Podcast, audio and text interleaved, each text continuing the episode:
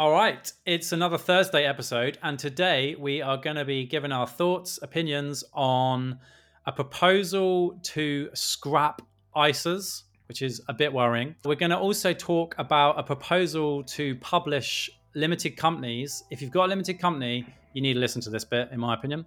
And I think we're also going to ditch into the slightly murky world, allegedly, of Nadhim Zahawi's counts. And Ed's going to give his kind of opinion on that because they used to be your kind of client, high net worth individuals.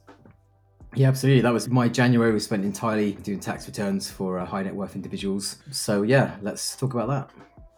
Mate, it's so good to see you, but I'm slightly sad that we're recording. We're testing out some new software as well. We love just testing new things, so we'll see how that goes. But we've had a flat out Medics Money. I feel like I've almost done like a day of doctoring today after Medics Money. It's been so flat out that unfortunately, even though you live about 20 minutes from my house, we're recording remotely, but that's just the way it goes. So, where do you want to start, mate? Should we start with the Companies House thing? Because I saw yeah, this. Uh, well, you read really boring accountancy magazines so that I and the listeners don't have to, but most of the stuff you tell me is of interest to a very limited amount of people, if that's not too offensive. But this should interest a lot yeah. of people. What is this about, and then when's it happening? Yeah, so basically, this is really going to be very important for anyone who either has a company at the moment, is trading via a company, or intends to trade for a company. But it's also quite useful information anyway for the general public, to be honest. So it's all about companies house reform. Okay, so currently, part two of the very snappily titled Economic Crime and Corporate Transparency Bill is working its way through Parliament. Okay, and it's setting out quite extensive provisions to reform Companies House. The first part, to do the economic crime side of things, that was actually fast tracked in March 2022 in response to the Russian invasion of Ukraine. But that left the second part, with corporate transparency, still to be enacted. And as part of this, there are plans to enhance the powers given to Companies House and to improve the quality and value of financial information on their register. So I'm sure you guys know if you go to the Companies House website, you can find information on any company that's registered with them. Okay, and as part of that, we thought it'd be useful to advise our listeners about a key proposed change that's going to affect everyone. As I say, trades a company is thinking about doing it, but also, you know, it's useful to know. Okay, so as a small amount of background, companies are classified in the uh, legislation, the Companies Act 2006, based on their size. Okay, the smaller the company, the fewer filing requirements at Companies House that they have. And so, small or micro companies, they can file much shorter or abridged accounts. Okay, so a small company, just out of interest, for example, they've got two of two of the following, or any two of the following: turnover of less than 10.2 million pounds, a balance sheet with less than 5.1 million in assets on it, and 50 employees or less. Okay, so you've got two of those three, you're deemed to be a small company. And micro companies are even smaller than that. So if you think about it, that's going to cover a lot of companies on there. Okay. Now these companies, these entities, they don't have to file a P&L at the moment or what's called a director's report. So all they have to do right now, I say all, but they've got to file a simple balance sheet, no profit and loss account, no director's report. And for those of you who have no idea what a director's report is, just to say, a director's report names all the directors, explains the principal activities of the company in the year, and also states the amount of dividend that, that the directors recommend. And you, you know, you may if any of you guys read any accounts, you may see in the director's report other things about how they're engaging with their employees or their environmental policy and things like that. Okay. Now, what this new bill is doing is it's basically going to require small companies to file both their profit and loss account and a director's report. And micro companies, the really small companies, they will be required to file a P&L as well, profit and loss account as well, although they don't have to do a director's report. Okay. So the thing to say is if you're if you do have a company right now as I say, when you're thinking about trading via a company in the future, bear in mind that at some point in the future, your filing requirements are going to increase. And you will, no matter how small your company, you will need to file at least a profit loss account along your balance sheet, perhaps a director's report as well. And all of this is expected to obtain royal assent in the spring, although we don't know when the elements are going to come into force. Okay, so it may not be that all of these things come into the force straight away.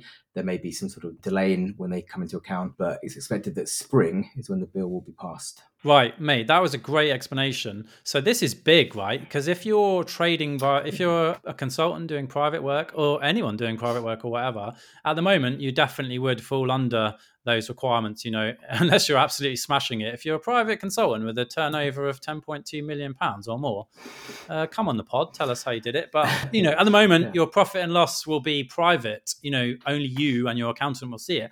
Once this goes through, everyone's going to be able to see it. Your patients, your, you know, other yeah. businesses are going to be, I mean, this is big. I'm not sure why this isn't more in the news. But luckily, you're tuning into the Medics Money podcast or watching yeah. us on YouTube. I've got a five yeah. o'clock shadow already, even though it's not five o'clock, and I don't know what's going on there. But I get a five o'clock shadow at nine o'clock in the morning. Yeah, it is really big, and you're right. I don't think I've seen it anywhere in the news. I've seen it only because of an email I got from the Institute of Chartered Accountants because I'm still an accountant. That was in November time mentioning this, so that's the only reason I know about it. In terms of you know keeping up to date, it's I don't think anywhere it's been in the news, and it is quite big. It really is. Yeah, yeah. It's going to be fascinating in many ways. Yeah. I just thought there was way more to the app than this, by the way, but this is the real, the only key thing I could find in there that's going to really make a difference right now to our listeners and viewers. I'm so glad that you read those things so that I don't yeah. have to. I might just forward them on to you. You know, we can share the share the burden. You know yeah, be a bit like that copy of the BMJ that I used when I was at your house last time to support the microphone. The BMJ was, I'm afraid to report to you listeners, the BMJ was in its wrapper. Yeah, well, you never know. Maybe later on down the line, I read it. But uh, let's move on and discuss what else was in the news recently. Yeah, so we're going on. I want to keep it productive for as long as we can before we get into the murky world of. Yeah, so let's go ISAs, man, because I think this is kite flying. It may or may not happen, but this is something that's been muted many times that basically there's a proposal or think tank has come out resolution foundation who actually we normally like their stuff because they do great stuff on the marginal tax rate which is great yeah. and they're basically saying that the UK has a savings problem especially amongst you know people with less money and the obvious solution to that is to stop the tax-free benefits of ISAs. But for listeners that aren't like fully up to speed, give us a like lowdown on ISAs because we love ISAs and hopefully they don't go away. But what is it? Talk me through an ISA.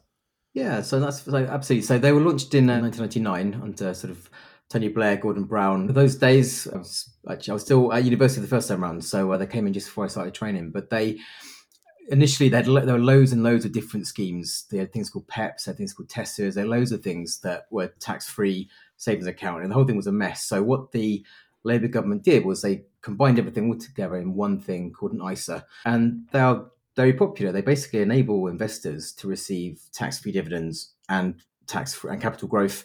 There's no capital gains tax, there's no income tax. They're really valuable, and that's going to be even more valuable from April 2023 because a lot of our listeners and viewers will know that from April 2023, the government are cutting the tax free dividend allowance and the capital gains tax allowance. They're both being cut in half and then being cut in half again the following year. Okay, so that makes ISAs even more valuable.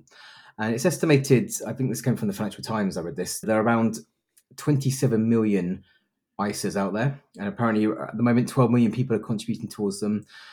There are also apparently 2,000 ISA millionaires, apparently, who can generate quite significant tax-free income through dividends, for example, and they don't have to pay any tax and they don't have to declare that on their tax returns. So there's a growing call for ISAs to be reformed. And given the state of the public's finances, we already have the highest tax burden since the Second World War. You know, it really may be an area that the government look at. And you mentioned to me about a recent report by the Resolution Foundation. Absolutely. They found that the UK has a significant savings problem. We have the worst savings rate in the whole of the G7. What they found was our main vehicle for trying to promote saving, which is these ISAs, those advantages, they really mainly flow to the already wealthy. So 41% of the money that the government loses in foregone tax revenue, 41% of that, that goes to the richest 10% of households. And they apparently also hold 29% of the total cash in ISAs as well. So According to this report, and I'm going to quote this bit, I've got it on my screen to read it. Taken together, the richest tenth of households are set to gain just under £800 on average. And it goes on to say that this is around 20 times the gains received by the poorest tenth of households, which is £38.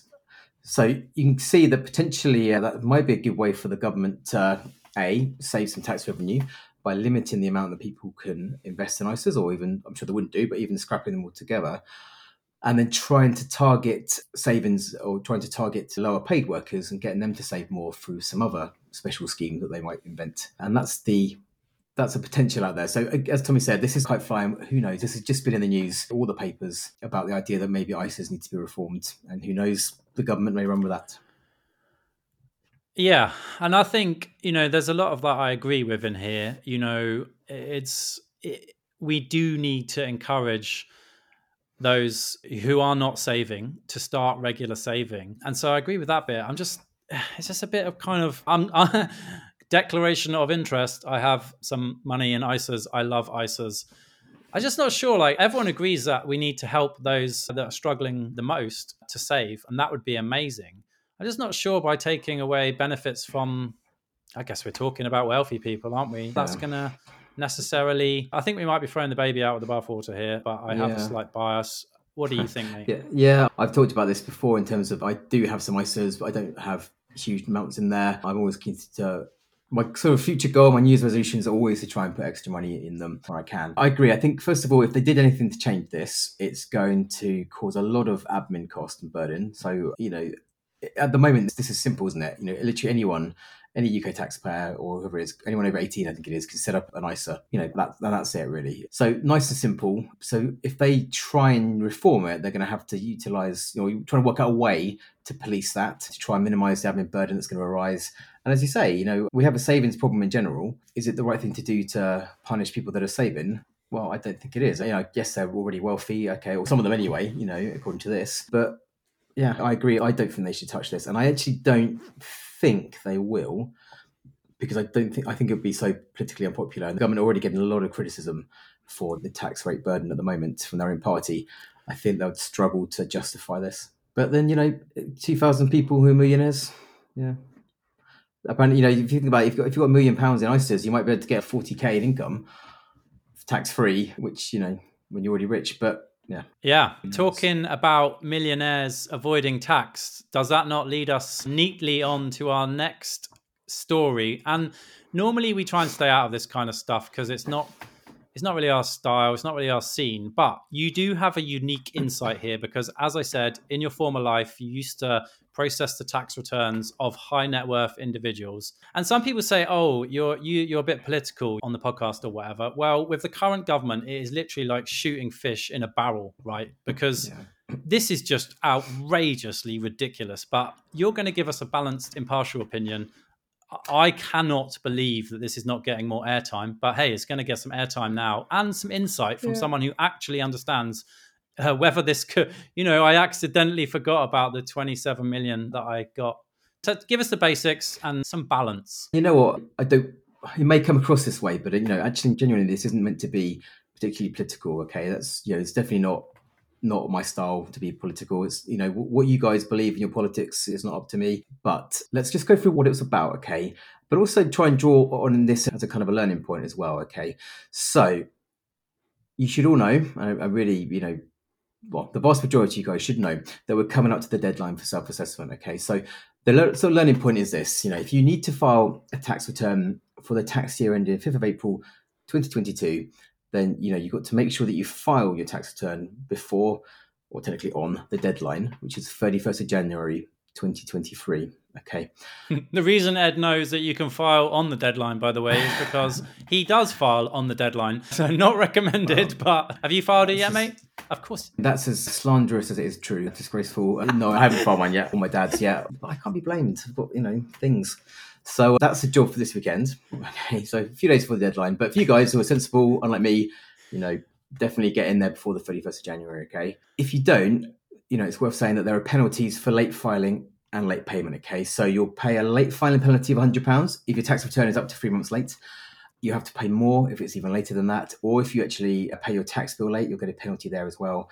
And you'll be charged interest on late payments. Currently, the interest rate, if you don't uh, pay your tax on time, they're going to they'll charge you an interest rate of six percent PA, which is interesting because if you are owed money by HMRC, the rate they'll give you back is two point five percent per annum. So, you know, slightly mean there, but that's just how it rolls. Okay, but the reason for mentioning that is to say that uh, you know in the news as you've just alluded to you know people may be aware that there's another type of penalty out there to do with your tax returns which is a penalty if a mistake is made okay? So if you send in a document let's say a tax return that has a mistake hmrc will charge a penalty if the error is one of three things either because of a lack of reasonable care, so you're careless, or it's deliberate, you've intentionally sent incorrect information, or worse still, it's deliberate and you try and conceal the fact that you've sent in incorrect information, you try and hide the error. Okay. And the level of penalty that they would charge is linked to the reason why the error occurred. Okay, so the more serious, as you might imagine, the higher the maximum penalty can be. And they've got discretion to reduce the penalty if you help them put things right. Okay, as a really small aside, a very tiny bit of tax trivia. When I was training, we still had the Inland Revenue customs and excise and gordon brown decided it would be a good idea to merge the two and now at the time they had different types of penalty regimes the vat penalty regime was really strict, really hideous. And, you know, VAT inspectors allegedly had more powers than the police to rock up and search your home and your businesses.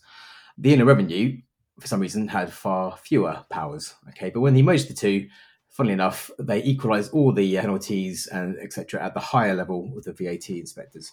So from that moment on, the Inland Revenue or now HMRC got extra powers to impose penalties. Okay, so they Sorry, that was more oh, tax yeah. trivia. It wasn't of the Jaffa Cakes level. That was well, amazing. Nothing, nothing but that was just incredible tax knowledge. It's not even in the script. You sprung that on me. I loved it. Like excellent knowledge, depth of knowledge, yeah. man. You're showing your age a bit though, because you said when you trained, and then 1999, I, I think, as well. So it's well, yeah. I thought I trained in 2000 or 2001, but yeah. So I am getting old. It's true with the grey hair, and if you're watching on YouTube, silver, mate yeah, silver, absolutely. You know, uh, salt and pepper. So the yeah, the penalty if you're careless and you know they decide that you're not taking reasonable care, they can charge a penalty between 0% and 30% of the extra tax due. Okay, and that's much higher if the error is deliberate or deliberate and you hide things from them. And as I say, they can then reduce that if they want to, if they think you're being helpful. Okay, so what has happened in the news? Okay, so the reason why it's in the news at the moment is, of course, that the chairman of the Tory party, Nadhim Zahawi, has been fined for an error that we are told HMRC have deemed to be careless. And it's a little bit complicated. We don't know the full details. It's, this is a essentially a, an individual taxpayer and their relationship with HMRC. And unless HMRC reveal the details, which they're not going to, of course, or Mr. Zahawi lets us know exactly what's going on, we're never going to know the full details. Okay, but it seems to be connected to a company that he co-founded in 2000, quite a famous polling company actually called YouGov. So if you ever see the opinion polls in the news of who's voting Labour, Tory, etc., often they're YouGov polls. And when it was founded, YouGov allocated 42.5% of its shares to a company registered in Gibraltar called Balshaw, which has been described as a family trust in in their annual reports. And he he denies any involvement with Balshaw. It seems, from what I can gather, that it was to do with his dad. So his dad got founder shares in this company in exchange for some capital and some invaluable guidance is how uh, Mr. Zahawi put it. And then when Mr. Zahawi became Chancellor last year, if you remember very briefly, he was Chancellor when uh, Boris Johnson was facing the end of his government before Liz Truss came in. So he reported, because he was Chancellor, he reported that his tax affairs were under investigation by HMRC, and he refused to give any details about it. But over the weekend, he did give further information. And it seems that the conclusion of the investigations, this is what uh, Mr. Zahawi himself has said, is that HMRC agreed that his father at the time when YouGov was founded, was entitled to founder shares. And then later on, by the way, these shares were sold, and that's why the tax has arisen. But they disagreed about how much those shares were worth or the exact allocation of the shares. And as I say, I've got to be a little, you know, I can't tell you exactly what's going on because I don't know exactly what's going on. Yeah, and this is definitely allegedly should precede all of this. Yeah, this is all allegedly or things that he himself has said. Okay, so um, you know, these are things that I've got from what he said has happened as well. So it's his account, by the way. I'm not trying to embellish it in any way, shape, or form. But it seems that he, instead of a company called YouGov, he allocated 42.5% of the shares to a company registered in Gibraltar, which his dad seemed to have some involvement with. In exchange for his dad giving some money and some expertise, they were then sold, and there's a dispute about how much capital gains tax should be paid, it seems. Okay. HMRC agreed that he was entitled to some of those shares, the dad that is, but they disagreed about the exact allocation. Mr. Zahawi himself has said that HMRC have concluded that he made an error that was careless and not deliberate. So you can see why that's important based on what they can do is charging penalties. They charged a penalty, the maximum they can do for someone who's careless, which is 30%, which resulted in a payment of tax due, which has been estimated at 3.7 million pounds plus a 30% penalty which takes it up to 4.8 million and then with interest apparently it's an estimated total of 5 million pounds so again these are estimated i don't think he's said anything about how much it, he's paid and HMRC are never going to do that because just like for doctors you know they also treat everything as confidential as well careless careless yeah good summary mate yeah it seems to be mainly about you know the allocation was the allocation correct has he been careless in overestimating the allocation to this this company registered in Gibraltar. So companies offshore, etc., you may be aware, usually don't have to pay as much tax as companies in the UK. I think that's fair to say as a broad statement. So you know, this isn't about being political here. Okay, so what is he, what's happened here? Well, you can read it in several ways. Okay, the first thing to say is you could say, well, this is a an agreement now between Mr. Zahawi and HMRC HMRC have concluded that there was an error in the affairs that was careless.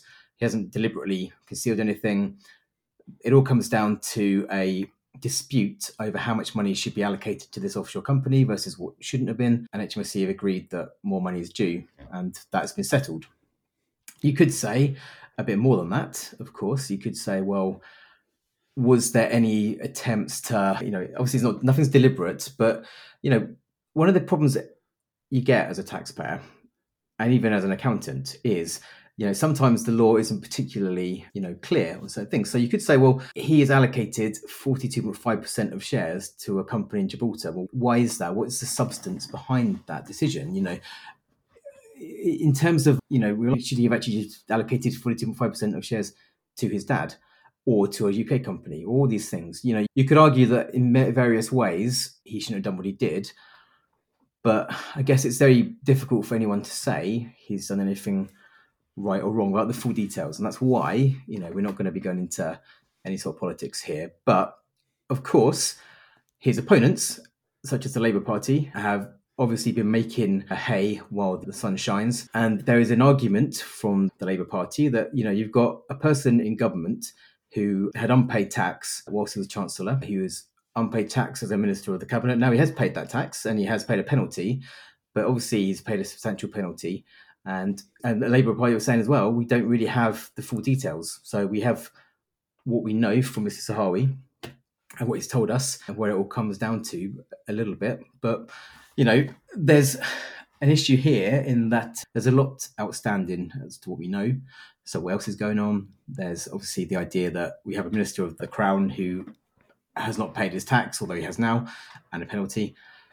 So it's all a bit of a minefield, really. Yeah, mate, a great summary. Like, kept it really factual. I'm going to lower the tone by saying a recent YouGov poll found that 99% of responders thought that Mr. Zahawi had done nothing wrong. Of course, he owns YouGov, or he sold it now. But anyway, in you know, when you were dealing with these high rollers, like he's going to have an amazing accountant, like no doubt. And so everyone makes oh, mistakes, yeah. Yeah. like yeah. easily done. But do we think that like what's going on? Like the accountants made a mistake here, or do you think that's even well, feasible as a defense? Yeah, I think I'm going to say this. Okay, so I, you know, you're right. So I used to have lots of high wealth individuals. Okay, now the thing is, as I say, there are areas where there's no set definitive law that tells you exactly what you should and shouldn't do. You know, imagine as a necessarily a small example, imagine as another example, imagine, you know, Mr. and Mrs. Bloggs decide to set up a company which is doing some sort of trading.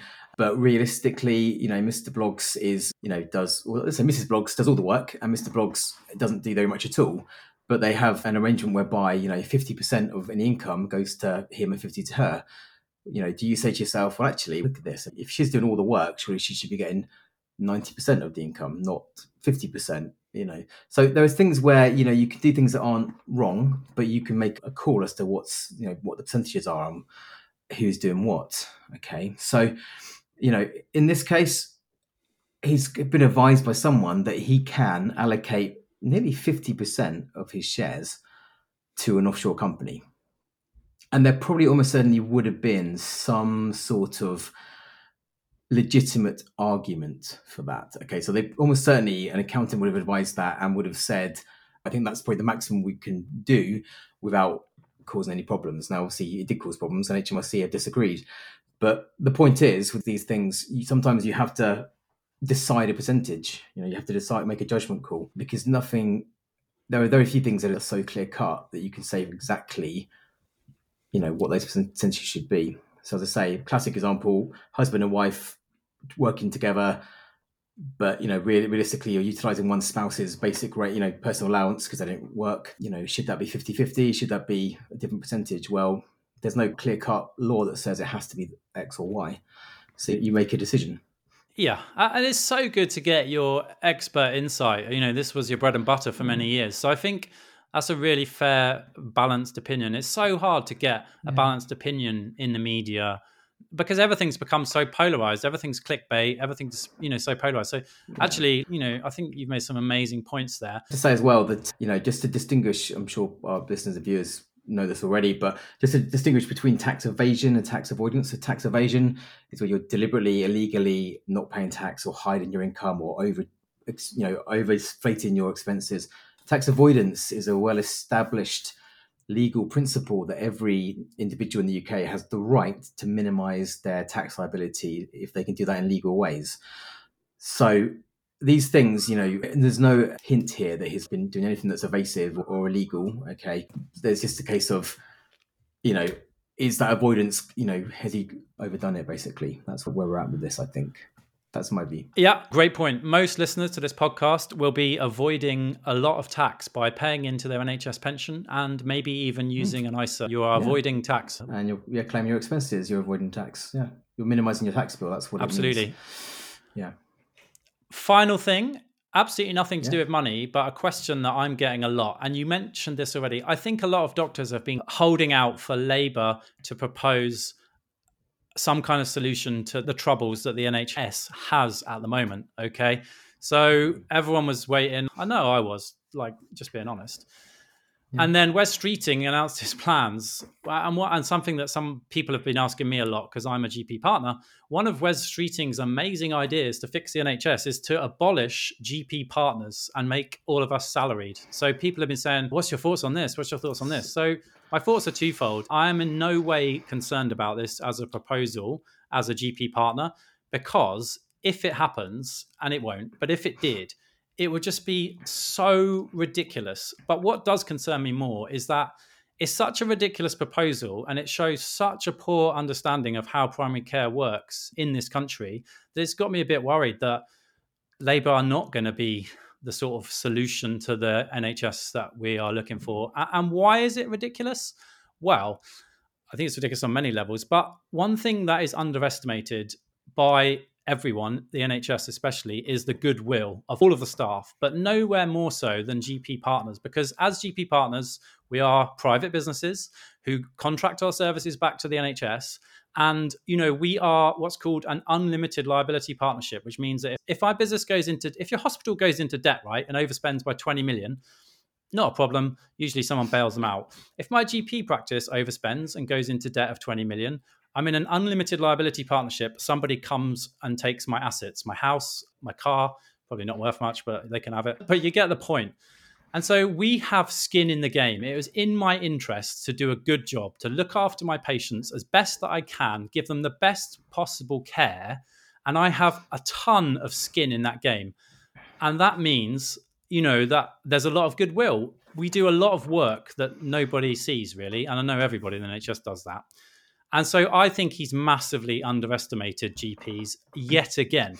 And this happens all the time. People underestimate GPs, and the government have underestimated GPs in the past, and it's come back to massively bite them. So I'm going to give you a specific example, which maybe listeners aren't aware of. But back in 2004, the GP contract was renegotiated, and the government said, look, we basically saying GPs you don't do anything in your out of hours provision. So before that, GPs were responsible for their patients 24 7, did the out of hours, you know, traditional GP visiting at all times of the day or night. The government said, look, we don't really think you do much. Uh, Are we going to give you £6,000 a year to do that? Or you can opt out and give us £6,000 a year.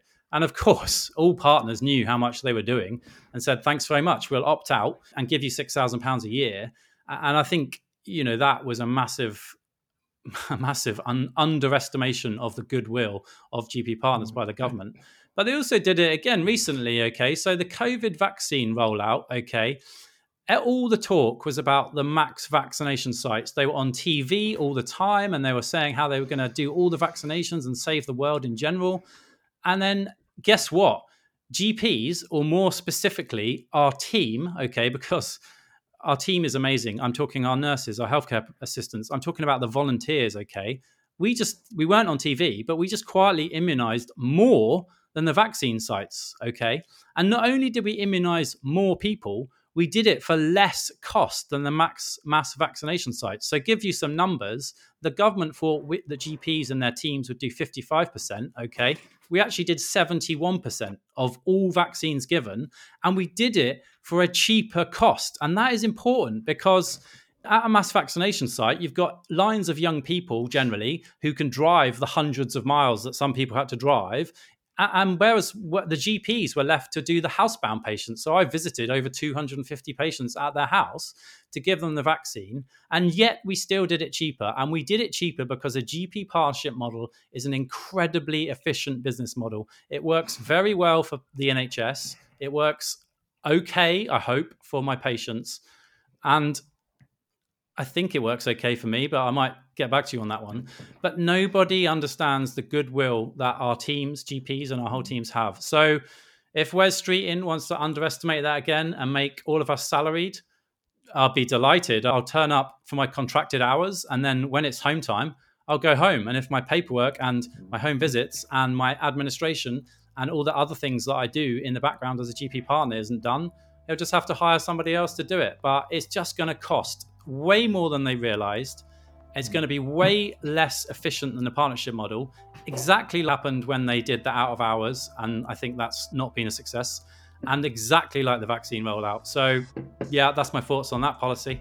Pretty ranty that. I think it's ranty, but I think it's justifiably ranty. It's a completely stupid idea at a time when they're utterly, you know, the government's completely bankrupt financially, and they're now saying they're going to buy out. Well, Labour want to buy out every partner. It's going to cost billions of pounds, and they're going to have to basically employ an army of managers to take over all the jobs that GP partners do.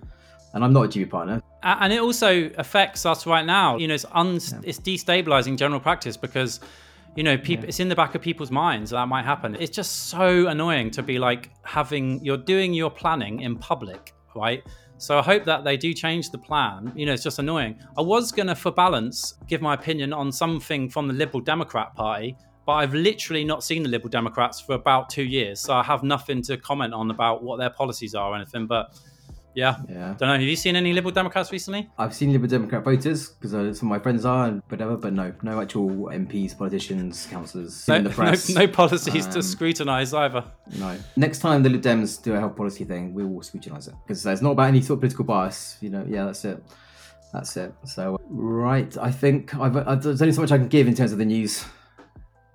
I think that Mate, I've got to go get the kids. You've got to take yeah. your cat to the vet. I sincerely hope yeah. he's okay. Yeah, he's just appeared actually. He's been sleeping all day, but he's appeared for a stroke. So I'm going to catch him, looks nice. put him in his basket, and uh, take him away. So uh, yeah, no, thank you, mate. Catch you later, buddy. Yeah, take care, mate. Cheers. Bye bye.